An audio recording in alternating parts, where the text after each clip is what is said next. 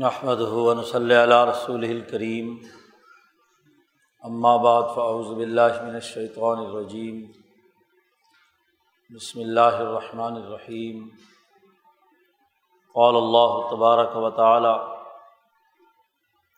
ان الذین آمنوا والذین ہادوا والنصارى والصابئین من آمن باللہ والیوم الآخر فلا خوف علیہم ولا هم یحزنون۔ وقال النبی صلی اللہ علیہ وسلم کانت بنو اسرائیل تسوسهم الانبیاء کلما ہلک نبی خلفہ نبی آخر الا لا نبی بعدی سیکون خلفاء فیکثرون۔ صدق اللہ مولانا العظیم و صدق رسولہ النبی الکریم۔ معزز دوستو، دین اسلام اپنی تعلیمات کی تمام انسانیت کو دعوت دیتا ہے، خواہ وہ کسی مذہب کے ہوں، کسی فرقے سے ان کا تعلق، کسی قوم اور نسل سے ان سے وابستگی ہو، ہر ایک کو انسانیت کی فلاح و بہبود کے اپنے عالمگیر پروگرام کی طرف بلاتا ہے۔ نبی اکرم صلی اللہ علیہ وسلم کی بعثت چونکہ کل انسانیت کی طرف ہوئی ہے، اس لیے دنیا بھر کے تمام انسان بلا تفریق، رنگ، نسل، مذہب، آپ صلی اللہ علیہ وسلم کے مخاطب ہیں۔ عالمگیر انسانی دعوت انسانی اصولوں پر دی جاتی ہے۔ نبی اکرم صلی اللہ علیہ وسلم نے کل انسانیت کے متفقہ اصولوں کی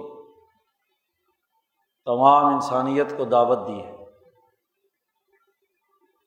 آپ صلی اللہ علیہ وسلم کو جب یہ حکم دیا گیا کہ آپ تمام انسانوں کے لیے رسول بنا کر بھیجے گئے ہیں، تو آپ نے انسانیت کے وہ جو عالمگیر اصول جس سے مجموعی طور پر انسانیت ترقی کرتی ہے، نبی اکرم صلی اللہ علیہ وسلم نے انہی اصولوں کی انسانیت کو دعوت دی، اور یہ بات بھی واضح کی کہ تمام انبیاء علیہم السلام نے اسی دعوت کے فروغ کے لیے کام کیا ہے۔ حضرت الامام شاہ ولی اللہ دہلوی فرماتے ہیں کہ یہ عالمگیر دعوت جو تمام انسانیت کے لیے ہے وہ اصول حنیفیت ہے، جسے ملت حنیفیہ کہا جاتا ہے۔ خود نبی اکرم صلی اللہ علیہ وسلم نے ارشاد فرمایا کہ بعثت بالملۃ الحنیفیۃ السمحۃ البیضاء، کہ میں اس لیے مبعوث ہوا ہوں، میری بعثت اس لیے کی گئی ہے کہ میں ایک ایسی ملت لے کر آیا ہوں جو انسانیت کے لیے اس کے ذہن و فکر اور اعمال کے لیے حنیف ہے، یعنی یکسوئی پیدا کرتی ہے، انسانیت کو انتشار سے نکال کر انسانیت کی ترقی کے مسلمہ اصولوں کی دعوت دیتی ہے۔ اس ملت حنیفیہ کی ایک بڑی اہم خصوصیت یہ بھی ہے کہ وہ السمحہ ہے، سماحت نفس، جس میں انسانی وقار، انسانی احترام، انسانی عزت اور انسانیت کے بنیادی اصولوں کا اظہار ہوتا ہے۔ سماحت نفس وہ اہم ترین خلق ہے جو تمام انسانیت کے بنیادی اخلاق میں سے ہے۔ تو میں ایسی حنیفیت لایا ہوں جو السمحہ ہے، سماحت لیے ہوئے ہے، اور البیضاء وہ بڑی روشن انسانیت کے لیے روشنی ہے، انسانیت کے لیے ایک واضح راستہ متعین کرتی ہے، ایسی تعلیمات لے کر آیا ہوں۔ وہ تعلیمات دے کر میری بعثت کی گئی ہے۔ تو آپ صلی اللہ علیہ وسلم کا مخاطب دنیا کے تمام انسان ہیں، اس لیے آپ نے اپنی دعوت میں، اپنے دین کے فروغ اور پھیلاؤ میں اس بات کی کوئی تمیز نہیں رکھی کہ کون انسان کس فرقے سے تعلق رکھتا ہے، وہ مشرک ہے، وہ یہودی ہے، وہ عیسائی ہے، وہ مجوسی ہے، وہ صابی ہے، قطع نظر اس بات کے کہ اس کا فرقہ کیا ہے۔ ہر انسان کو انسانی اصولوں کی دعوت دی۔ اب یہی آیت جو ابھی تلاوت کی گئی ہے خطبے میں، اس میں اللہ تبارک و تعالیٰ نے اسی حقیقت کی نشاندہی کی ہے۔ حتیٰ کہ قرآن حکیم نے اس آیت میں وہ لوگ جو ایمان لانے والے ہیں، بظاہر اسلام قبول کرنے والے ہیں، ان کو یہودیوں اور عیسائیوں اور صابئین کی فہرست میں شامل کیا۔ قرآن کہتا ہے ان الذین آمنوا، بے شک وہ لوگ جو ایمان لائے، والذین ہادو، وہ لوگ جو یہودی ہیں، وہ لوگ جو نصرانی ہیں، عیسائی ہیں، وہ لوگ جو صابئین، صابی ہیں، آتش پرست ہیں، آگ کو پوجتے ہیں، مجوسی ہیں، ہندو ہیں، سکھ ہیں، بدھسٹ ہیں، جتنے بھی باقی اقوام ہیں، ان تمام اقوام عالم کے بارے میں کہا کہ جو بھی یہ ہیں مسلمان، سب سے پہلے ان کا نام لیا۔ یہودی، عیسائی، صابی، چار چیز کا تذکرہ کیا ہے۔ ان میں سے جو آدمی واقعی ایمان والا ہوگا، من آمن باللہ، جو اللہ پر پختہ دل سے یقین لایا اور اپنے اعمال کرتے وقت اسے معلوم ہے کہ ایک محاسبے کا دن، آخرت کا آنا ہے، دنیا میں وہ جو کام بھی کر رہا ہے، اور دنیا میں انسان جو کام کرتا ہے تو ہر انسان کا عمل اس دوسرے انسان کے ساتھ کوئی نہ کوئی تعلق اور واسطہ رکھتا ہے۔ گویا کہ یوم الآخرت کا بڑا گہرا تعلق انسانوں کے تعلق سے ہے، اس کی خدا پرستی کی نوعیت کیا ہے، اس کی انسان دوستی کی صورتحال کیا ہے، کیا وہ آخرت کے دن کے احتساب کے نقطہ نظر سے اپنے اعمال کر رہا ہے، والیوم الآخر،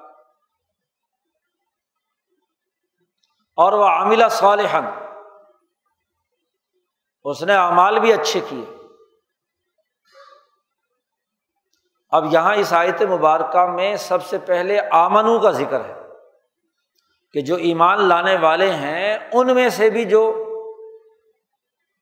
واقعتاً ایمان لانے والا ہے، من آمن باللہ، نفاق کا ایمان نہیں، صرف ظاہری اسلام نہیں،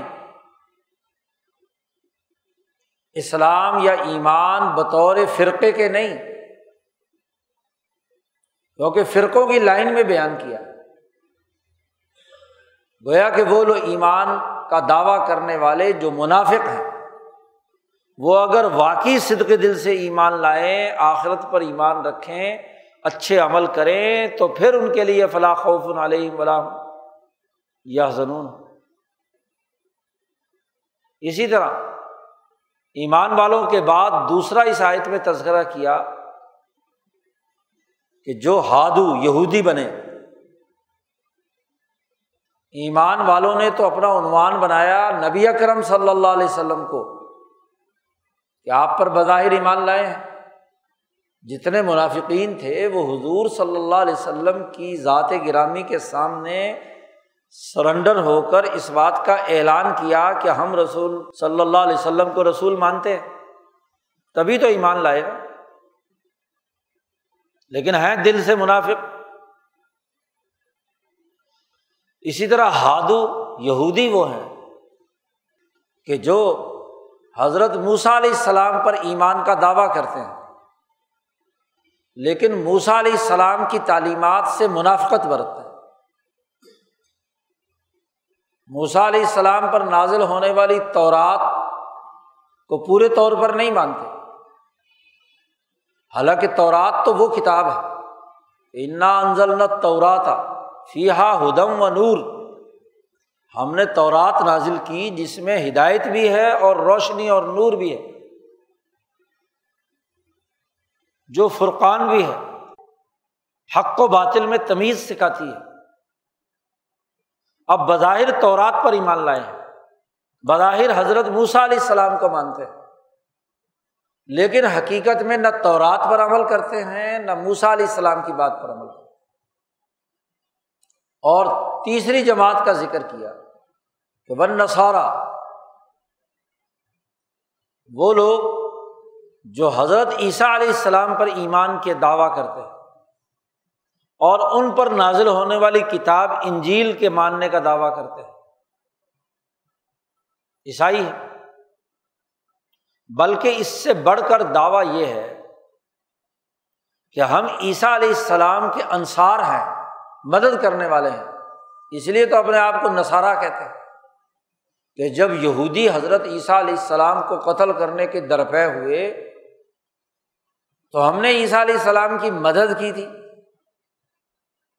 یہ عجیب مدد ہے۔ ایک طرف تو عیسیٰ علیہ السلام کی مدد کے دعوے دار ہیں، اور دوسری طرف انہی عیسائیوں کا عقیدہ یہ ہے کہ عیسیٰ علیہ السلام کو نعوذ باللہ یہودیوں نے پھانسی چڑھا دی، وہ تو صلیب پہ چڑھ گئے ہمارے گناہوں کے کفارے میں۔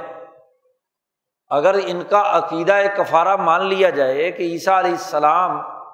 ہر عیسائی کے گناہوں کے بدلے میں خود سولی چڑھ گئے اور ان کو کسی گناہ کی سزا نہیں ملے گی، صرف عیسیٰ سے اپنی رسمی محبت کا اظہار کریں،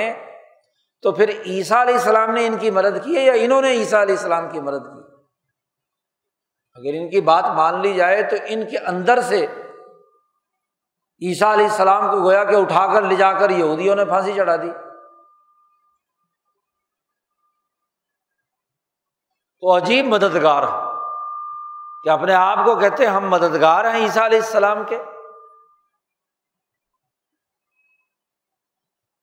ناصریہ کے نام سے ایک جگہ آباد کی کہ وہ لوگ جنہوں نے عیسیٰ علیہ السلام کی مدد کی تھی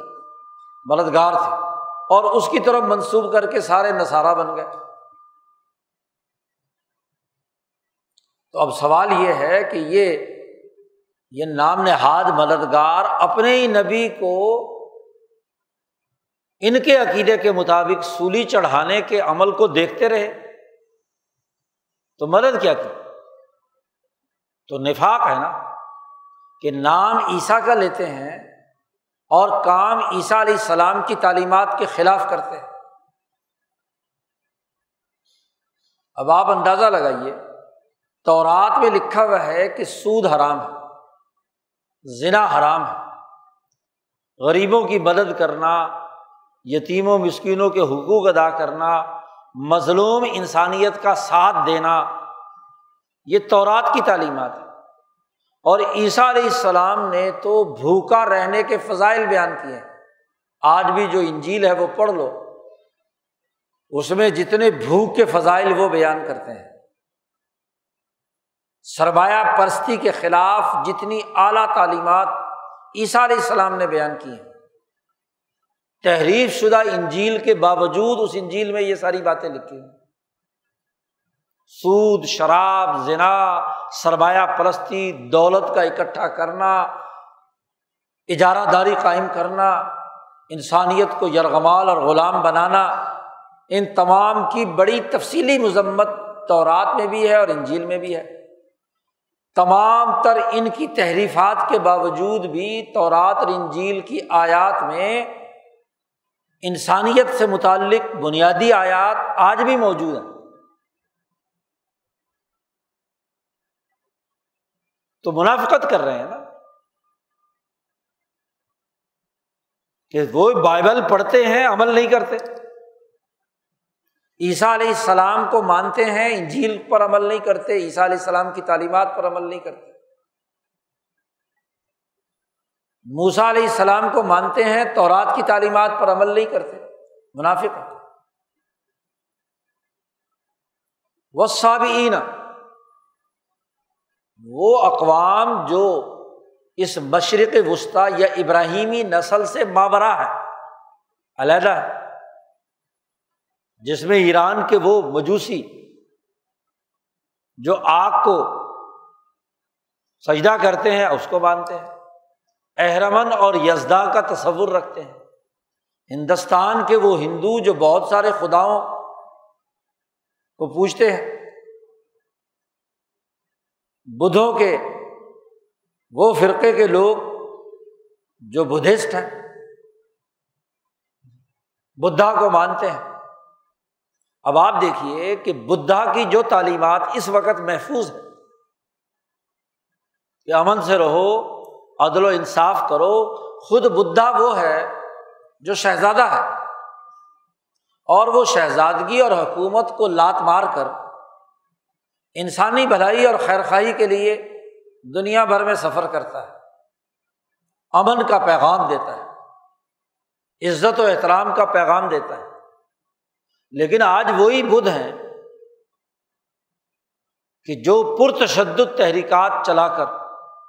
قتل و غارت گری کا بازار گرم کر رہے ہیں۔ یہ میانمار میں کیا ہو رہا ہے؟ بدھی ہیں نا، بدھسٹ ہیں،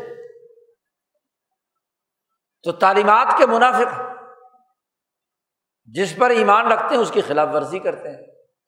ذرا ہندوؤں کی 4 ویدیں اٹھا کر دیکھو، 4 کتابیں ان کی، جیسے تورات 4 ہیں، انجیل 4 ہیں، ایسے ہی ویدے بھی 4 ہیں۔ چاروں ویدوں میں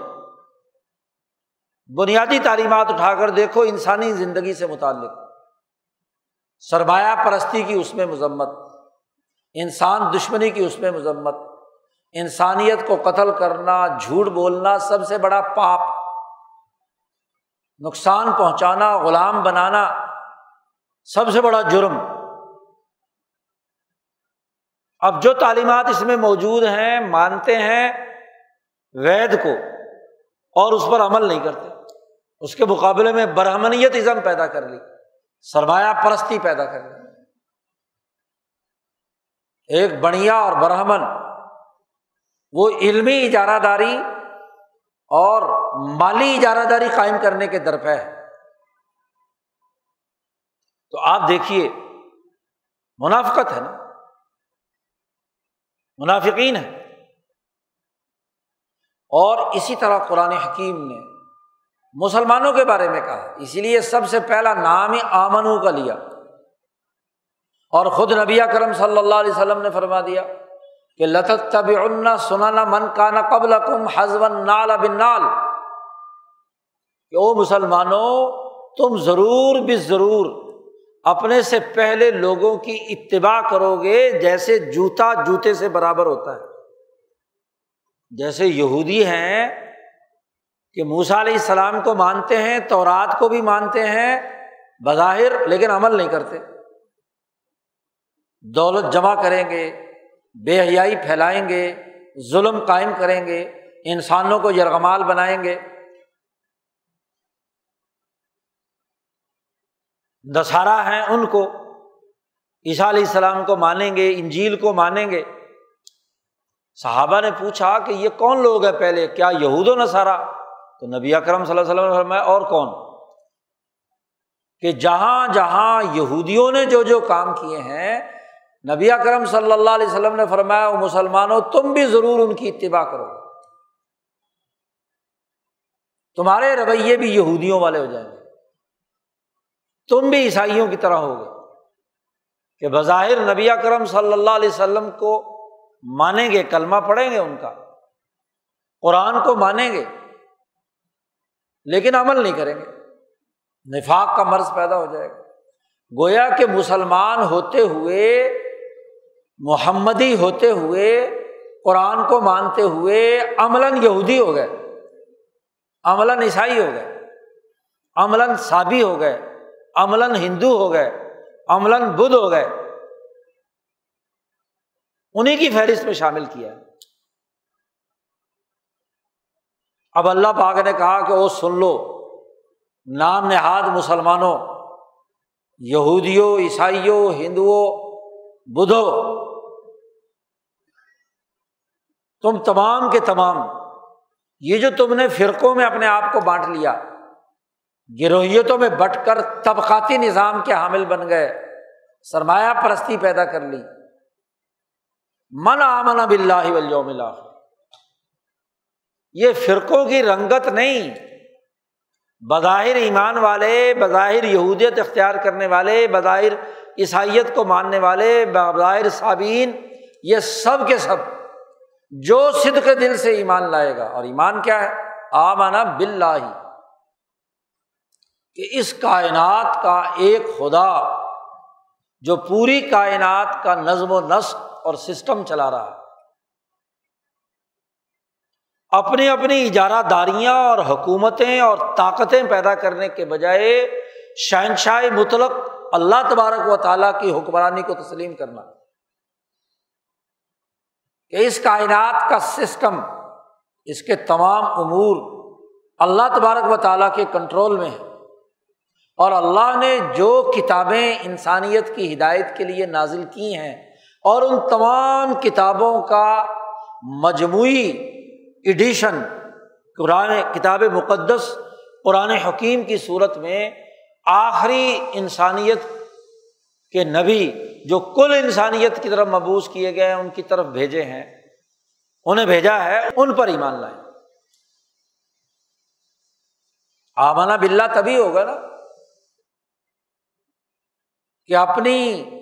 فرقہ وارانہ سوچ، اپنی یہودیت، اپنی عیسائیت، اپنی صابیت، اپنے نام نہاد اور رسمی ایمان کی شناخت یہ چھوڑ کر دل سے تمام انسانیت سب سے پہلے شہنشاہ مطلق اللہ تبارک و تعالیٰ پر ایمان لائے اس دنیا میں، اور پھر اس ایمان کے ساتھ یہ بھی ایمان رکھے کہ مرنے کے بعد ایک الیوم الاخر آنا ہے،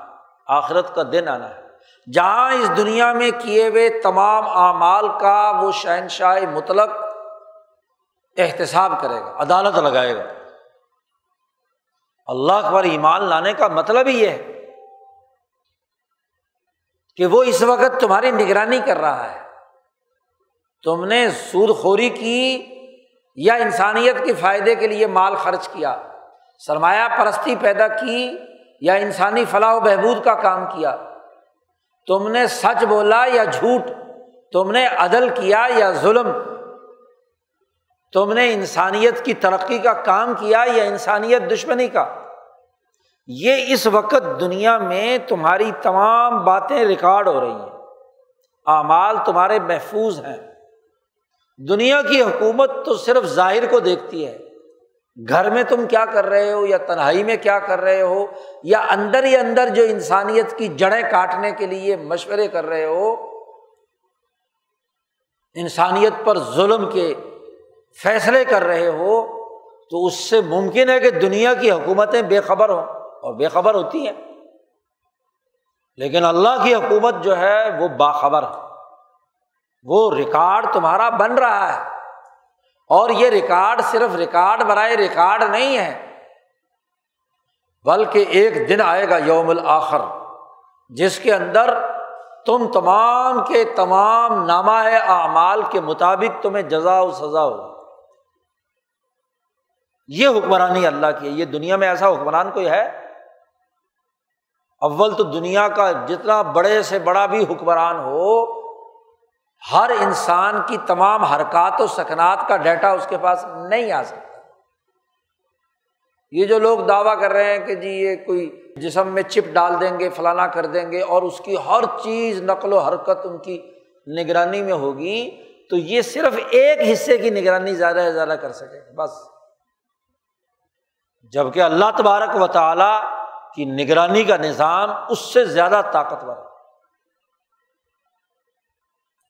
یہ سب ڈیوائسز تو تب ہیں کہ جب تمہارے عمل کا دائرہ آئے گا یا ارادے کا دائرہ آئے گا، تمہارے دماغ میں پیدا ہونے والا وسوسہ، خیال، اس کا ڈیٹا تو سوائے اللہ کے اور کون رکھ سکتا ہے؟ نہیں، تو تمہارے تو ہر چیز کی نگرانی اس کے پاس، اور اس نگرانی کے مطابق وہ کیا ہے، تمہیں سزا یا جزا دے گا۔ یہ اللہ پر ایمان، تو ہر مسلمان، ہر یہودی، ہر عیسائی، ہر صابی اگر یہ ایمان رکھتا ہے اور یہ خیال رکھتا ہے کہ اس کے دنیا کے تمام اعمال کا ایک نتیجہ آخرت میں اللہ کے سامنے آنا ہے، تو یہی دعوت تو تورات کی ہے، یہی دعوت انجیل کی ہے، یہی دعوت ویدوں کی ہے، یہی دعوت تو کیا ہے، قرآن کی ہے، یہی انسانیت کا عالمگیر اصول ہے۔ اسی دعوت کو لے کر حضرت محمد مصطفیٰ صلی اللہ علیہ وسلم دنیا میں آئے ہیں، انبیاء کی دعوت ہے۔ اس لیے اللہ پاک نے فرمایا کہ اے مسلمانوں، تمہارے لیے وہی بات، وہی حکم ہم نے نافذ کیا ہے، شرع علیکم من الدین، دین تمہارے لیے وہی شریعت کے طور پر بنایا ہے جو نوح علیہ السلام کو، ابراہیم علیہ السلام کو، موسیٰ علیہ السلام کو، عیسیٰ علیہ السلام کو ہم نے دیا تھا، اس سے کوئی مختلف تو نہیں ہے، بلکہ نبی اکرم صلی اللہ علیہ وسلم سے کہا گیا کہ آپ ان سے کہہ دیں، قل ما كنت بدعا من الرسل، میں تمہارے پاس رسولوں میں کوئی نئی بدعت لے کر، نئی بات لے کر نہیں آیا، وہی بات ہے جو ان کی بات تھی، وہ عالمگیر آفاقی اصول ہیں جو آدمیت کے ہیں، آدم سے شروع ہوئے اور محمد مصطفیٰ صلی اللہ علیہ وسلم تک جن کی تکمیل ہو گئی۔ یہ عالمگیر دعوت ہے، اور پھر صرف ایمان ہی کافی نہیں، آخرت پر یہ یقین ہی کافی نہیں، تیسری بات کی وَعَامِلَ صَالِحًا، کہ اس سوچ اور فکر اور ایمان اور اس تصور کے تحت اس کے مطابق صالح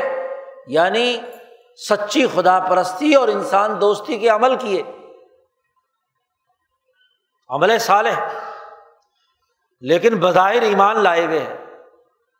کہ میں اللہ پر ایمان لایا، رسول اللہ پر ایمان لایا، اپنے وقت کے رسول پر، بظاہر آخرت کے ماننے کا دعوے دار ہے، لیکن عمل صالح کے بجائے عمل طالع کرتا ہے، اچھا عمل کرنے کے بجائے برا عمل کر رہا ہے، تو تب بھی غلط ہے، یہی تو منافقت ہے۔ تینوں چیزیں ہونا ضروری ہیں، آمن باللہ والیوم الآخر وعمل صالحا،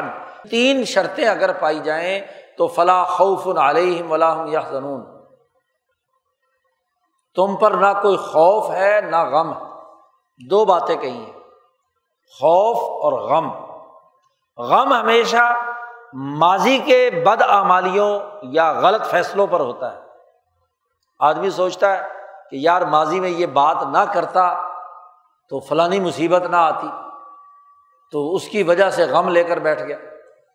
فلانے موقع پہ یوں کر لیتا، یہ کر لیتا، وہ کر لیتا، یا ماضی میں کوئی دل کو چرکا لگا ہے اور اس کی بنیاد پر وہ غمگین ہے، کوئی فوتگی ہو گئی، کوئی چیز کا نقصان ہو گیا، تو آدمی غم لگا کر دل کو بیٹھ جائے۔ لیکن جس کا ایمان اللہ پر ہے، آخرت کے دن پر ہے، جس کا عمل بالکل صحیح، صالح اور پوری دیانتداری سے اس نے کیا ہے، تو پھر اسے کس بات کا غم؟ جو ہونا تھا وہ ہو گیا، اور معاملہ ختم پچھلا، اپنے دل میں وہ غم لگا لینا تو دراصل اپنی عملی صلاحیتوں کو جو آگے کام میں آنے والی ہیں اس کو فنا کر دینا ہے۔ یہ تو نفسیاتی مرض ہے۔ ایک آدمی غم دل کو لگا کر بیٹھ جائے تو اس کی تو کارکردگی متاثر ہوتی ہے، نتیجہ ہی نہیں پیدا کر سکتا۔ اور کہا بلا خوفن، خوف کا تعلق مستقبل سے ہوتا ہے کہ نہ جانے کل کیا ہو، نہ جانے اگلے لمحے کیا ہو، مستقبل میں کیا ہوگا۔ تو بعد والے زمانے کے بارے میں انسان ڈر کی حالت میں ہو، اور خوف بھی ایک ایسا نفسیاتی مرض ہے کہ جس کی وجہ سے انسان کی کارکردگی متاثر ہوتی ہے، نفسیاتی مریض بن جاتا ہے۔ یہاں تو معاملہ یہ ہے کہ باقاعدہ خوف پیدا کیا جاتا ہے، جی، مرض کا خوف، وائرس کا خوف، مرنے کا خوف، ہاں جی، غلامی کا خوف، باقاعدہ خوف کو پروپیگیٹ کیا جاتا ہے۔ اللہ میاں تو کہتا ہے کہ لا خوف، اصل حالت ایمان کی یہ ہے کہ اس کو خوف نہ ہو، خوف کی دنیا سے نکلے۔ اگر انسان حزن یعنی غم اور خوف کی حالت سے نکل آئے تو اس سے بڑی کامیابی کیا ہے؟ اپنے دل کو ہر قسم کے خوف اور غم سے آزاد کرنا، یہی دنیا کی جنت ہے۔ دنیا کا جہنم ان دو چیزوں سے بنتا ہے، خوف سے اور غم سے۔ غم کھائے جا رہا ہے، خوف کھائے جا رہا ہے، ڈر میں مبتلا ہے۔ تو دنیا کی جنت لوگوں تب بنے گی کہ جب آمنا باللہ والیوم الآخری وعمل صالحا، تین کام کرو گے۔ اب آپ دیکھیے کہ یہ جو دعوت کا انداز و اسلوب ہے، اس میں انسانیت کے عالمگیر اصولوں کو واضح کر دیا گیا ہے۔ فرقے کو مخاطب بنا کر فرقے سے لڑائی کا تصور یہاں نہیں دیا گیا۔ یہ وہ عالمگیر دعوت ہے جو تمام انبیاء نے دی، بالخصوص حضرت محمد مصطفیٰ صلی اللہ علیہ وسلم نے دی، صحابہ نے دی، اولیاء اللہ نے دی، علماء ربانیین نے دی۔ یہ قرآن حکیم کا بیانیہ ہے کہ مذہبی یا فرقہ وارانہ سوچ کو بالائے طاق رکھ کر انسانیت کے عالمگیر اصولوں کی دعوت دے کر انسانی مسائل کو انسانی نقطۂ نظر سے بیان کرنا، اور اس کی اساس پر اپنے عملی کردار کا تعین کرنا، یہ بیانیہ ہے دین اسلام کی تعلیمات۔ یہاں معاملہ الٹا ہو گیا۔ دنیا کی پوری انسانوں کی تاریخ اٹھا کر دیکھیے کہ جب بھی ایسا انسانیت گیر عالمگیر پروگرام پیش کیا جاتا ہے تو ہمیشہ اس کا مقابلہ کرنے کے لیے نسلی فرقہ واریت، مذہبی فرقہ واریت، تفرقہ، اسے ابھارا جاتا ہے، جی۔ اب آپ دیکھیے کہ جو ابراہیمی دعوت تھی، ابراہیم علیہ السلام کی دعوت ہے جو اسحاق اور اسرائیل کے ذریعے سے حضرت موسیٰ علیہ السلام تک پہنچی، عیسیٰ علیہ السلام تک پہنچی۔ وہ ابراہیمی دعوت یہ ہے جو اسماعیل علیہ السلام کے واسطے سے حضرت محمد مصطفیٰ صلی اللہ علیہ وسلم تک پہنچی۔ بنیادی دعوت تو ایک ہے۔ اب وہ لوگ جو حضرت موسیٰ علیہ السلام کو ماننے والے تھے، انہوں نے کہا اچھا، اس یہودیت کے نام پر تو ہمیں بڑے فائدے ملتے ہیں، ہاں جی، مفادات اٹھاتے ہیں، تو اگر یہودی لوگ مرج ہو گئے مسلمانوں میں، وہ نبی اکرم صلی اللہ علیہ وسلم پر ایمان لے آئے، تو پھر تو کیا ہوگا، ہماری چودراہٹ ختم ہو جائے گی۔ تو انہوں نے ابھارنا شروع کیا کہ جی یہودی مسلم لڑائی ہے، یہودیوں اور مسلمانوں کے درمیان لڑائی، جی۔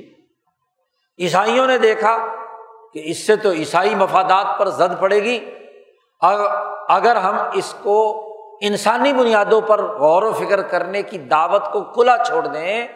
اور اپنے اپنے جو ہم پر ایمان لانے والے عیسائی ہیں ان کو اگر ہم انسانیت کی دعوت کے لیے چھوڑ دیں تو یہ سارے کے سارے بھاگ جائیں، ہمارے مفادات کہاں سے آئیں گے، ہماری چودراہٹ کیسے قائم ہو؟ تو انہوں نے عیسائی فرقے کو بھڑکایا کہ تم تو بھائی عیسائی ہو، تم تو عیسیٰ علیہ السلام کو مانتے ہو، عیسیٰ علیہ السلام تو اپنے خیال کے مطابق نعوذ باللہ انہوں نے کہا کہ ابن اللہ ہے، اور ایک طرف اللہ کا بیٹا ہے اور ایک طرف یہ بشر ہے، تو اس بشر کا اس کے ساتھ کیا معاملہ، تو ابن اللہ کو ماننا چاہیے۔ یعنی انتہا بنا دی کہ ایک انسان کو اللہ کا بیٹا ثابت کر کے صرف اس لیے کہ حضرت محمد صلی اللہ علیہ وسلم کی عالمگیر دعوت کو تسلیم نہ کیا جا سکے، دعویٰ شروع کر دیا، فرقے کو ابھارا۔ تو فرقوں کا ابھارنا،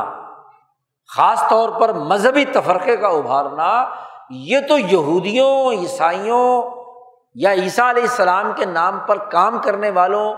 اور موسیٰ علیہ السلام کے نام پر کام کرنے والوں کا بیانیہ ہے نا، کہ چیزوں کو ایسے رجت پسند مذہبی اینگل سے دیکھا جائے کہ جس سے ان کے مفادات پورے ہوں۔ 60 بڑے بڑے عیسائی علماء جو انجیل کے حافظ تھے، نجران سے چل رہے ہیں، ان کا لیڈر اور رہنما بڑا پوپ، جس کو قیصر کے دربار میں کرسی حاصل تھی، وہ جب نجران سے نبی اکرم صلی اللہ علیہ وسلم کے ساتھ مناظرہ کرنے کے لیے چلتا ہے اور 60 بڑے بڑے علماء ساتھ ہیں، اس کا چھوٹا بھائی بھی ساتھ جی، تو جس سواری پر وہ بیٹھنے لگا جو ان کا لیڈر اور رہنما تھا، تو اس کا پاؤں اپنے جبے میں الجھ گیا، ٹھوکر سی لگی۔ چھوٹے بھائی نے اس کو بدفعل قرار دیتے ہوئے نعوذ باللہ نبی اکرم صلی اللہ علیہ وسلم کی شان میں گستاخی کی کہ چونکہ ان کی طرف جا رہے ہیں تو نعوذ باللہ ان کی نحوست نے یہ اس کو کیا ہے، ٹھوکر لگائی ہے۔ اس نے جب یہ جملہ کہا تو بڑے بھائی نے ڈانٹا اسے، خبردار کہ محمد صلی اللہ علیہ وسلم کی شان میں گستاخی مت کرو، وہ سچے نبی۔ تو چھوٹا بھائی اس لیڈر اور رہنما کی بڑے بھائی کا منہ دیکھتا رہا، کہنے لگا جب آپ کو یہ یقین ہے کہ وہ سچے نبی ہیں تو آپ مناظرے کی نیت سے کیوں جا رہے ہیں، وہاں مسلمان ہونے کی نیت سے کیوں نہیں جا رہے؟ اس نے کہا چھوڑ یار، تو نہیں جانتا، اگر میں محمد صلی اللہ علیہ وسلم پر ایمان لے آیا تو مکے والے عرب لوگ جو ہیں وہ تو غریب غربا ہیں، ان کو تو اپنے کھانے پینے کو کچھ نہیں ملتا، اگر میں مسلمان ہو گیا تو میری کرسی ہے قیصر کے دربار میں، اور وہاں سے ہر سال بلکہ ہر مہینے سونے چاندی کی بہت بڑی اشرفیوں کی تھیلی آتی ہے، پیسہ آتا ہے، جس کی وجہ سے یہ سارے ٹاٹ باٹ ہیں، عیاشیاں ہیں، تو اگر میں ایمان لے آیا نبی اکرم صلی اللہ علیہ وسلم پر تو وہ تو کنگڑے لوگ ہیں، وہاں سے کون سا کوئی پیسے ملنے، وہاں کون سا کوئی کرسی دربار میں ملنی ہے۔ تو اب مالی مفاد کے لیے جانتا ہے کہ سچے ہیں، لیکن مالی مفاد کے لیے عیسائیت بھڑکا رہا ہے، فرقہ واریت بھڑکا رہا ہے، لوگوں کو بتلانے کے لیے کہ کیا دیکھو ہمارے پاس اتنی سچی بات ہے کہ ہم ان کے شہر میں جا کر ان سے مناظرہ اور مباحثہ کرنے کے لیے جا رہے ہیں، اپنے فرقے کو ہاں جی بھڑکانے کے لیے سارے کام کرنے کے لیے جا رہا ہے۔ لیکن ہوا کیا، جب مکہ آیا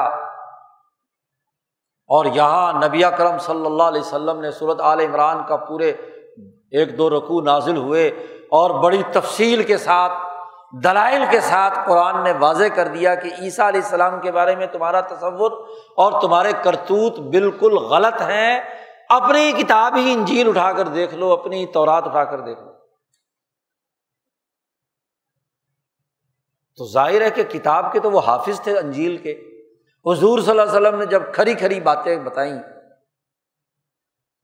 تو پھر کیا ہے دلیل، کیا ہے کوئی دلیل، کوئی مناظرے کی بحث نہیں۔ اور پھر یہاں تک ہوا کہ جب ان کے پاس کوئی ان کی دلیل نہیں رہی، بولتی بند ہو گئی، تو انہوں نے کہا جی آپ ہمیں مشورے کا موقع دیں۔ نبی اکرم صلی اللہ علیہ وسلم نے اسی وقت ان کو آیت نازل کی کہ آپ ان سے کہہ دیجئے کہ تعالو، چلو آؤ، تم اپنی عورتوں اور بچوں کو اور اپنے فرقے کے لوگوں کو لے آؤ، میں بھی اپنے خاندان اور اپنے لوگوں کو لے کر سامنے آتا، ہم مباہلہ کرتے ہیں، ثم نبتہل، اور مباہلہ کریں کہ اللہ کی لعنت ہو جھوٹے پر، میں بھی اپنے فاطمہ اور اپنی حسن و حسین اور اپنے خاندان کو لے کر میدان میں آتا ہوں، تم بھی لے آؤ، اور ہم اعلان کرتے ہیں ہم سب مل کر اللہ سے کہ جو ہم میں سے جھوٹا ہو اللہ اس پر لعنت بھیجے۔ جب یہ مباہلے کی دعوت دی تو وہ سب جمع ہو گئے، اب مشورہ ہو رہا ہے کہ کیا کریں، جو کچھ بات دلائل ہیں ان میں تو ہم جھوٹے ثابت ہو گئے، انجیل کی باتیں انہوں نے ہمیں پڑھ کر سنا دی، سچی باتیں بتلا دی، اور اب دعویٰ کر رہے ہیں، وہ کہہ رہے ہیں کہ مباہلہ کرو، تو اگر مباہلہ کرتے ہیں تو نبی تو سچے ہیں، یہ ہم جھوٹے ہیں، یہ بات طے شدہ ہے، اور جب ہم یہ بد دعا کریں گے تو سچے نبی کی بد دعا ہمیں لگے گی، ہم اسی وقت تباہ و برباد ہو جائیں گے، اس لیے مباہلہ تو نہیں کرنا چاہیے۔ پھر کیا کرنا چاہیے؟ انہوں نے کہا جی کہ گر کے صلح کر لو، ان سے کوئی لین دین کی بات کر لو، صلح کر لو، مصالحت کر لو۔ چنانچہ چونکہ اس وقت تک صحابہ نجران کے چاروں طرف پہنچ چکے تھے، باقی علاقے فتوحات ہو رہی تھی، تو سیاسی طاقت بڑھ رہی تھی، تو انہوں نے صلح کی کہ ہم جزیہ دیں گے، اپنا مذہب نہیں چھوڑیں گے، ہیں تو جھوٹے لیکن بات نہیں مان رہے۔ وہ جو چھوٹا بھائی تھا وہ تو مسلمان ہو گیا، اس نے کہا یہ بڑا بھائی جو ہے دھوکہ دے کر فراڈ کر رہا ہے، جانتا ہے کہ سچے ہیں پھر نہیں مانتا، تو کرسی تو دربار میں اسے ملی ہوئی ہے نا، مجھے تو نہیں ملی، لہذا میں تو کیا ہے مسلمان ہوتا ہوں جی۔ تو وہ تو مسلمان ہو کر مدینہ میں رہ گیا، باقی جتنے بھی ہیں سب کے سب وہاں اپنے بستی میں جا کر، یہاں تو صلح کر کے گئے ہیں، جزیہ پر ٹیکس دیں گے، تمہارے تابع رہیں گے جی، اپنا عقیدہ رکھیں گے، وہاں جا کر اپنے فرقے والوں کو ابھار رہے ہیں، دیکھو جی ہم جیت کر آ گئے، ہم اپنی عیسائیت پر برقرار ہیں۔ جھوٹی باتیں، فرقہ واریت ابھارنا یہ ہمیشہ غیر حنیفی اور غیر اسلامی اور غیر انسانی طریقہ کار جی، یہی حال یہودیوں کا ہے۔ جب بھی سچے نبی آتے ہیں وہ انسانی مسئلہ بیان کرتے ہیں، انسانی مسائل پر بحث کرتے ہیں، انسان کے ضمیر کو جھجھوڑتے ہیں، جس کے ضمیر میں وہ نقطۂ نورانی موجود ہے جو اللہ سے تعلق جوڑنے کا باعث بنتا ہے کہ وہ اللہ پر ایمان لائے، اس کے ضمیر میں جو انسانیت کے ساتھ انس و محبت ہے اس کو پکارتے ہیں۔ ذرا رجل مومن کی فرعون کے دربار میں وہ تقریر جو اس نے پوری دلیری کے ساتھ موسیٰ علیہ السلام کی حمایت میں کی، حالانکہ فرعونی نسل سے ہے، آل فرعون ہے، لیکن انسانیت کی بات سامنے آئی تو حضرت موسیٰ علیہ السلام پر ایمان لے آئے، اور ہاں جی فرعون کے مقابلے میں ایک لمبی چوڑی تقریر کی کہ اتقتلون رجلا ان یقول ربی اللہ، او بے وقوف لوگو کیا تم اس آدمی کو قتل کرنا چاہتے ہو جس کا صرف اور صرف یہ قصور ہے کہ میرا رب اللہ ہے؟ پھر یہ دیکھو کہ وقد جاءکم بالبینات، وہ انسانیت کی ترقی اور فلاح و بہبود کے واضح دلائل تمہارے پاس لے کر آیا ہے، اس کے باوجود تم اسے قتل کرنا چاہتے ہو، ذرا سوچو۔ اب آپ بتاؤ کہ یہ قتل انسانیت فرعون بھی تو جرم سمجھتا تھا نا، فرعون کے درباری بھی جرم سمجھتے تھے، تو دعوت کس اصول پر دی ہے کہ ناحق کسی کا قتل جو ہے وہ تو جائز نہیں ہے، انسانی مسئلہ ہے، پوری تقریر انسانی مسئلے پر جی۔ آپ دیکھیے کہ جتنے بھی انبیاء علیہم السلام، اولیاء اللہ، علماء ربانیین کی دعوت کا انداز اور اسلوب رہا، انہوں نے فرقہ واریت نہیں ابھاری بلکہ انسانی نقطہ نظر سے انسانوں کو دعوت دی۔ اولیاء اللہ ہندوستان میں آئے، تو یہاں ہندوؤں کے فرقے کی بنیاد پر بحث نہیں کی، بلکہ ان کی غربت مٹانے، ان کو امن دینے، ہاں جی ان کی تحفظ کے لیے غریب نوازی کا کام کیا خواجہ غریب نواز نے، تبھی تو لوگ مسلمان ہوئے۔ اور اگر وہ یہاں فرقہ واریت کی دعوت دیتے کہ ہم مسلمان ہیں، تم کافر ہو، تم ہندو ہو، تو کون مسلمان ہوتا؟ انسانی مسئلہ غربت کا تھا، اس غربت کے مسئلے کو ٹارگٹ کیا انہوں نے، تو جتنے غریب تھے، مظلوم تھے، وہ حضرت خواجہ صاحب کے ارد گرد جمع ہو گئے۔ وہ دنیا سے تشریف لے گئے تو ان کے خلیفہ خواجہ قطب الدین بختیار کاکی کے گرد جمع ہو گئے، وہ دنیا سے تشریف لے گئے تو ان کے خلیفہ بابا فرید مسعود گن شکر کے پاس جمع ہو گئے، وہ دنیا سے گئے تو ان کے خلیفہ شیخ نظام الدین ہاں جی دہلوی دہلی میں وہاں جمع ہو گئے۔ اسلام کا بنیادی مزاج انسانی بنیادوں پر دعوت کا ہے، اور سیاسی طاقت بھی اس لیے پیدا کرنا ہے کہ اگر کوئی فرقہ واریت سے حد سے بڑھ کر ظالم اور متکبر ہو جائے، خواہ وہ کسی فرقے کا ہو، اس نے یہودیت اختیار کی ہوئی ہو، عیسائیت اختیار کی ہوئی ہو، مشرک ہو، وہ کیا ہے، اسی طریقے سے کیا ہے مجوسی ہو، اور ظالم ہے، تو سیاسی طاقت کے ذریعے سے، جہاد کے ذریعے سے اس کا راستہ ختم کیا جائے، اور مظلوم یہودی کو ظالم یہودی سے، مظلوم عیسائی کو ظالم عیسائی سے۔ آپ بتلاؤ کہ جب قیصر کو شکست دی تو ان کے تمام علاقوں کے لوگ عام عوام عیسائی تھے نا، ظلم وہ عیسائیوں پر کر رہا تھا نا، تو ان مظلوم عیسائیوں کو ظالم متکبر سے، قیصر سے نجات دلوائی۔ ایران کا کسرا اپنے ہم مذہب اور ہم عقیدہ لوگوں پر ظلم کر رہا تھا نا، تو انہوں نے ان ہم مذہب جو اس کے ہم مذہب ہیں، مظلوم ہیں، ان کو ظالم کسرا سے کیا نجات دلائی۔ ہندوستان میں اولیاء اللہ آئے تو یہاں کا ہندو برہمن یا راجپوت وہ یہاں کے دلت اور یہاں کے شودروں پر ظلم کر رہا تھا نا، تو انہوں نے ان کے ظلم سے نجات دلانے کے لیے ان غریبوں کو اپنے ساتھ جوڑا انسان ہونے کے ناطے، تو ظالم ان کے ہم مذہب ظالموں سے، ہم مذہب ان کے ہم مذہب مظلوموں کو نجات دلائی، اپنے ہم مذہب تو نہیں تھے۔ تو جنگ ظالم اور مظلوم کی ہے، نہ کہ کسی خاص فرقے کے درمیان لڑائی۔ یہ تو دعوت کے راستے کی رکاوٹ۔ اب جب آپ کے پاس سیاسی طاقت ہو جائے اور کوئی فرقے کی بنیاد پر نام لے کر فرقے کا ظلم کرے، وہ ظالم کوئی بھی ہو، اس کے ساتھ لڑائی ہے۔ تو مسئلے کی بنیاد یہ ہے۔ اسی تناظر میں وہ آیت ہے کہ وَلَن تَرْضَ عَنْكَ الْيَهُودُ وَلَا النَّصَارَى حَتَّى تَتَّبِعَ مِلَّتَهُمْ، یہ جو مسخ شدہ یہودیت جو یہودیت کے نام پر مفاد اٹھا رہے ہیں، یہ جو عیسائیت کے نام پر سرمایہ پرستی پھیلا رہے ہیں، یہ آپ سے راضی اس وقت تک نہیں ہوں گے جب تک کہ آپ ان کی ملت یعنی ان کے لوٹ کھسوٹ کے نظام کی اتباع نہ کریں۔ بھائی رسول اللہ صلی اللہ علیہ وسلم ابراہیم علیہ السلام کی اتباع کر رہے تھے کہ نہیں؟ اللہ پاک نے کہا نبی اکرم صلی اللہ علیہ وسلم کو کہ ثم اوحینا الیک، اے محمد صلی اللہ علیہ وسلم ہم نے آپ کی طرف وحی کی ہے کہ ان اتبع ملت ابراہیم حنیفہ، کہ ملت ابراہیمیہ حنیفیہ کی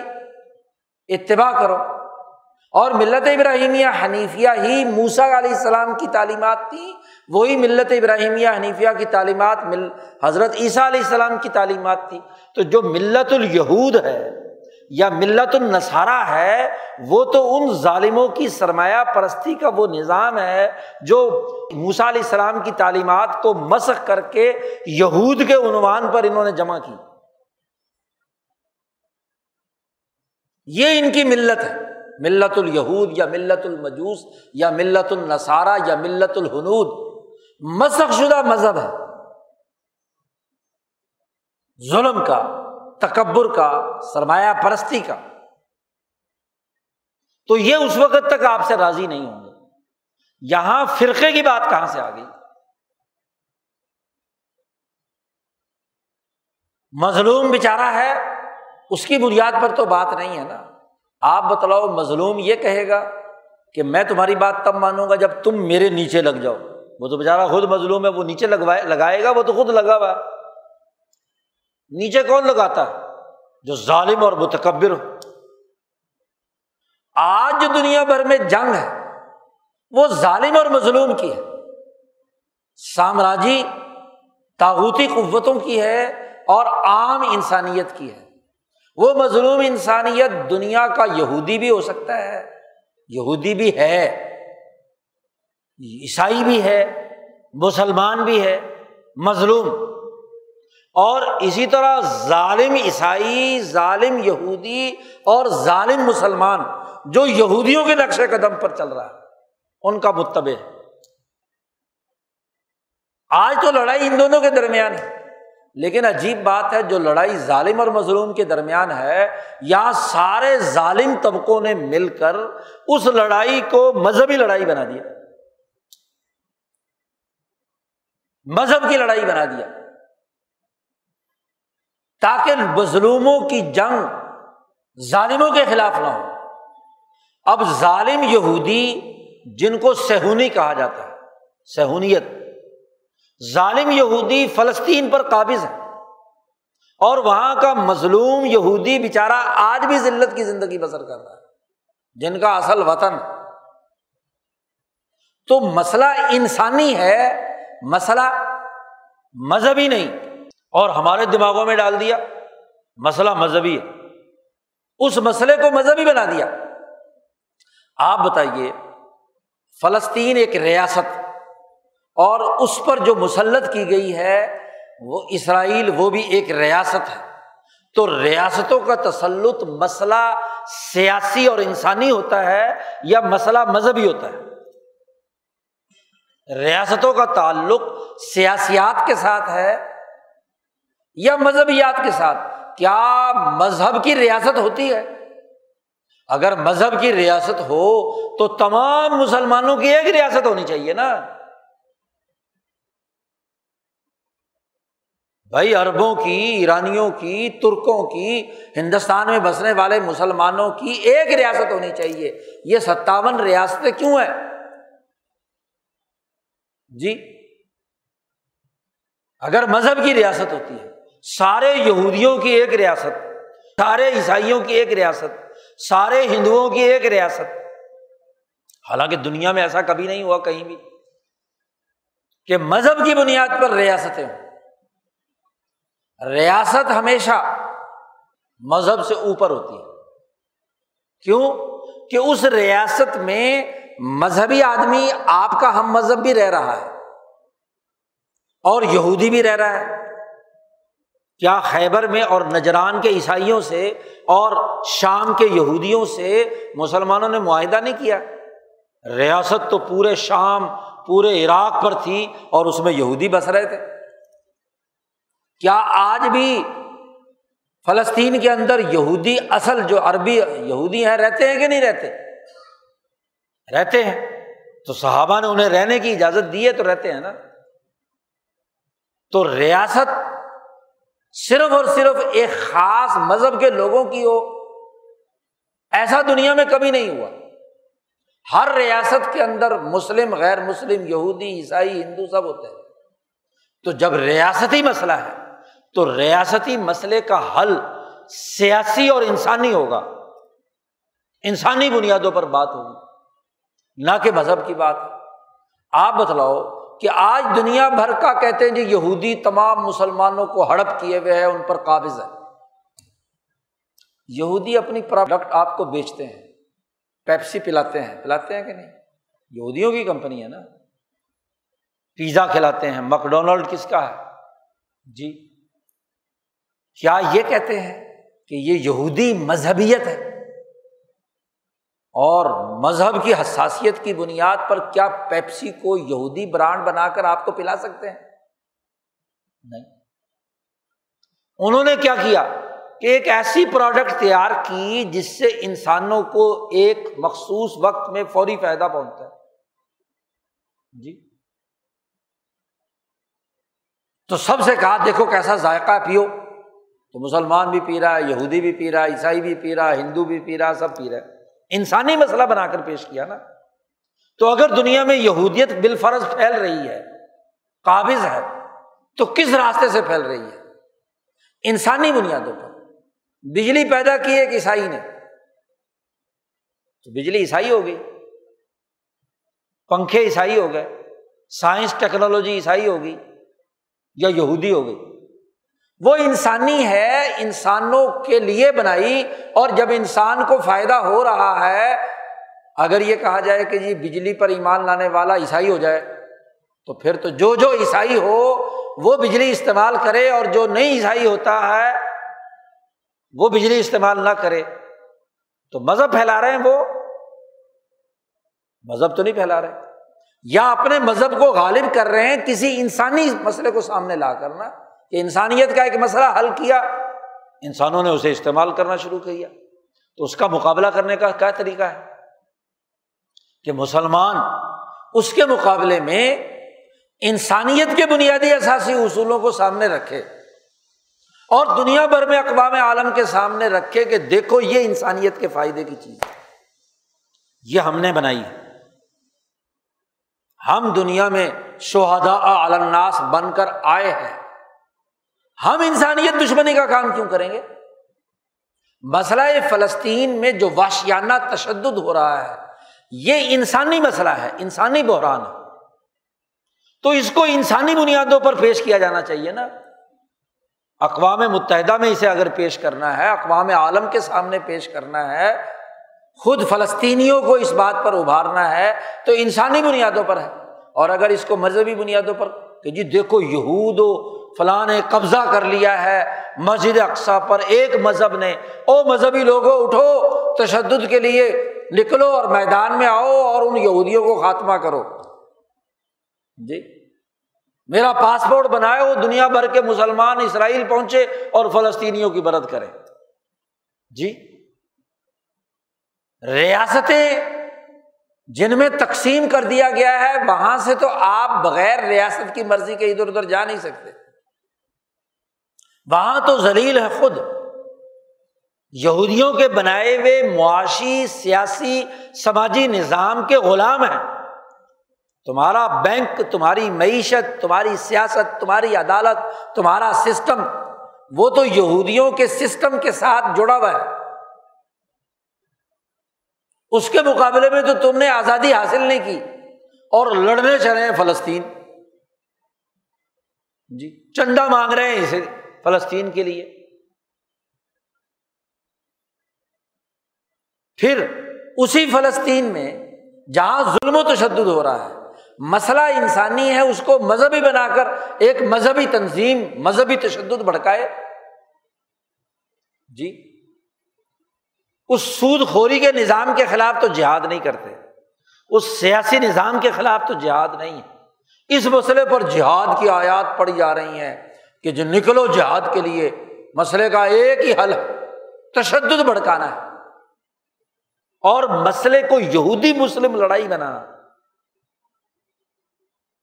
اس کا یہودی مسلم لڑائی سے کیا تعلق؟ یہ تو سرمایہ دار اور مظلوم کی لڑائی ہے، یہ تو سامراج اور مظلوم کی لڑائی ہے، انسانوں کی لڑائی ہے. یہ تو فلسطین میں بسنے والے قومی عربوں اور باہر یورپ سے مسلط ہونے والے خود ساختہ صہیونی عیسائیوں اور یہودیوں کی لڑائی ہے. لڑائی ظالم اور مظلوم کی ہے، لڑائی انسانی مسئلہ ہے اور اس انسانی مسئلے کو مذہبی مسئلہ بنا کر الجھا دیا گیا جی. اور جو مسئلہ یہاں فلسطین میں ہے، کیا وہی مسئلہ بحرین میں نہیں ہے کہ وہاں کے سنی حکمران اپنے ہی ایک مسلم فرقے کے خلاف تشدد اور قتل و غارت گری کا بازار گرم کیے ہوئے ہیں؟ کیا یہ مذہبیت کی اگر اجازت دے دی جائے فرقہ واریت کی تو اس کی بنیاد پر ہر فرقہ دوسرے فرقے کا خون کرنا شروع کر دے تو دنیا بھر میں مظلوم انسانیت کسی نہ کسی طریقے سے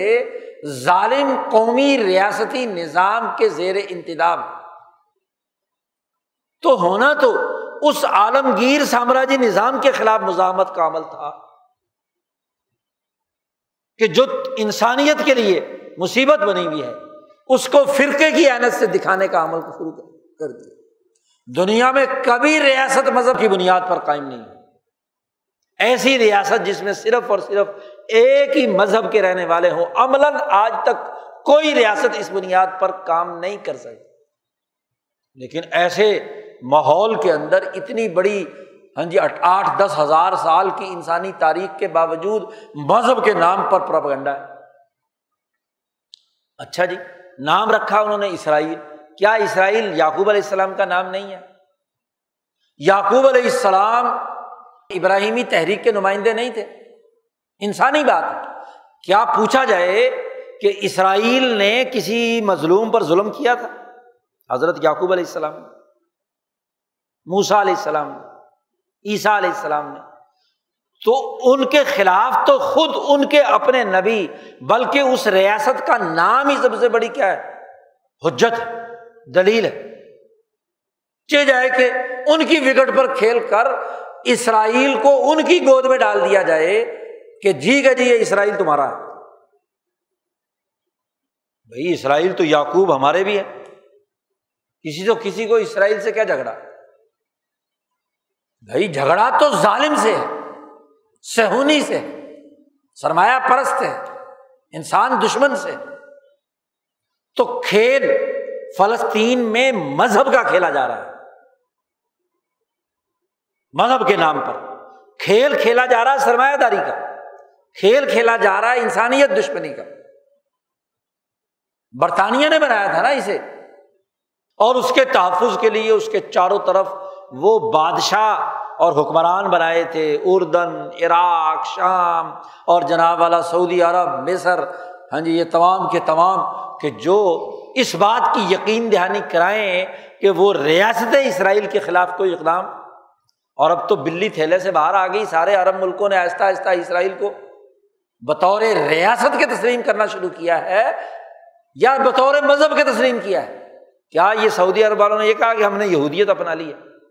یا بحرین والوں نے اور متحدہ عرب امارات نے اسرائیل کو تسلیم کیا ہے تو اسرائیل کی سیاسی ریاست کو تسلیم کیا ہے یا اسرائیل کی مذہبی ریاست کو تسلیم کیا؟ سیاسی ریاست کو تسلیم کیا، مذہب تو یہودی نہیں بنایا۔ اب مسئلہ جو تھا انسانی تھا، اس مسئلے کو مذہبی بنا کر مغالطہ پیدا کرنا اور پھر تشدد پر بھڑکانا۔ یاد رکھو طاقت کا استعمال تو وہ ہوگا۔ ذرا یہ آیت پڑھیں گے کہ لن ترضی عنک الیہود ولا النصارى حتی تتبع ملتہم، کہ یہود و نصارہ آپ سے راضی نہیں ہوں گے جب تک کہ آپ ان کی ملت کی اتباع نہ کریں۔ تو اس آیت کا مطلب سمجھنا چاہیے نا، آپ اگر راضی کرنا چاہتے ہیں جی اور ان کے ساتھ تعلق بنانا چاہتے ہیں تو مقابلے کی سیاسی طاقت پیدا کرو نا،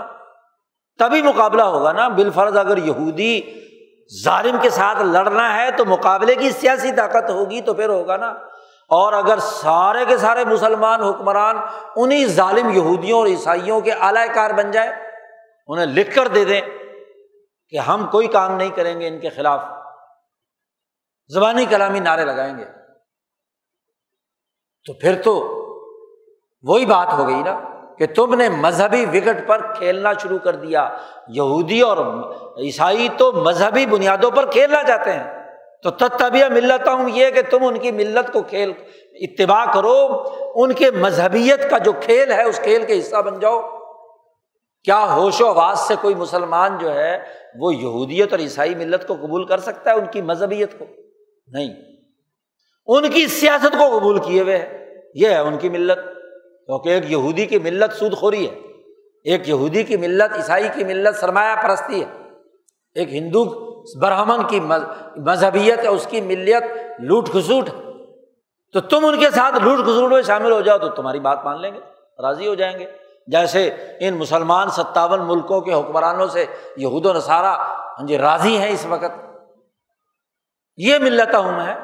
مذہبیت تو نہیں ہے، ان کا سیاسی نظام ہے، ان کا معاشی نظام ہے، ان کا ظالمانہ نظام ہے جس کی اعلی کاری کا کردار ادا کر رہے ہیں۔ تو آج جو کچھ فلسطین میں تشدد ہو رہا ہے، اور آج سے نہیں پچھلے 100 سال سے تقریباً، اور جو اس جگہ پر رہنے والے انسان جو صدیوں سے وہاں رہ رہے ہیں ان کی زمینیں ہتھیائی جا رہی ہیں، تو مسئلہ تو قومی ہے۔ قومی ریاستوں کے دور میں کسی قوم سے زمین چھیننا اور باہر سے آنے والوں کا ان کی زمینوں پر قبضہ کرنا، یہ نیشنلزم کے بنیادی انسانی اصول کی خلاف ورزی ہے۔ تو یہ مسئلہ تو یہ ہے۔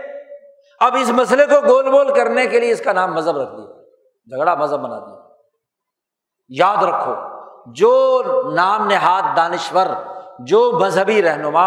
جو میڈیا اینکر اس مسئلے کو مذہبی بنا کر بحث کر رہے ہیں، وہ غلط ٹریک پر، وہ دراصل ان کی دی ہوئی گائیڈ لائن پر عمل کر رہے ہیں۔ اس کے مقابلے میں قومی سوچ اور اسلامی بیانیہ، دین اسلام کی تعلیمات وہ ہیں جو انبیاء کی، صحابہ کی،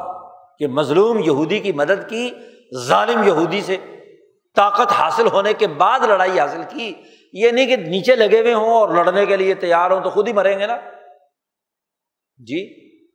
آپ دیکھیے کہ جب ظالم یہودی باز نہیں آئے تو 5 سال بعد غزوہ خندق کے موقع پر بنو قریظہ کو مدینہ سے باہر نکالا ہے کہ تم نے معاہدہ توڑا ہے، تم نے انسانی حقوق کی خلاف ورزی کی ہے، پھر یہودیوں کے خلاف اقدام ہوا ہے۔ جب باز نہیں آ رہے انسانیت پر تو خیبر پر حملہ جب سیاسی طاقت حاصل ہو گئی تو سیاسی طاقت حاصل کیے بغیر ہی بھڑکانا، اشتعال انگیزی پیدا کرنا، یہ جرم ہے۔ اگر واقعی تم نے ظلم کے اس مذہب سے لڑنا ہے تو اپنے پاؤں پر تو کھڑے ہو، اپنی اقتصادیات میں آزاد ہو، اپنی سیاسیات میں آزاد ہو، اپنے سماج میں آزاد ہو، اپنی طاقت پیدا کرو، تو پھر فرانس کے عیسائیوں سے لڑو اور پھر اسرائیل کے یہودیوں سے لڑو۔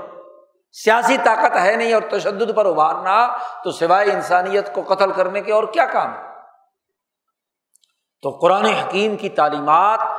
ہر مسئلے کی وضاحت کرتی ہے، ایک واضح رہنمائی دیتی ہے۔ آج بڑا مغالطہ اس غلامی کے زمانے میں یہ پیدا کر دیا گیا یہاں کے پراپیگنڈا مشینری کے ذریعے سے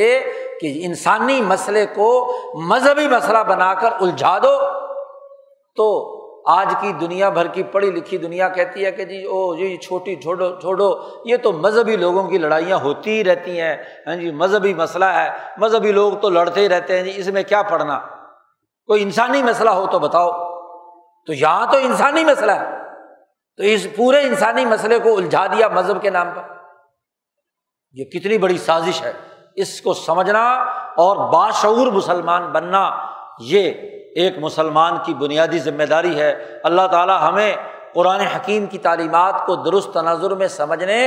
شعور حاصل کرنے اور اس کے مطابق اقدامات کرنے کی توفیق عطا فرمائے۔ وآخر دعوانا الحمد للہ رب العالمین۔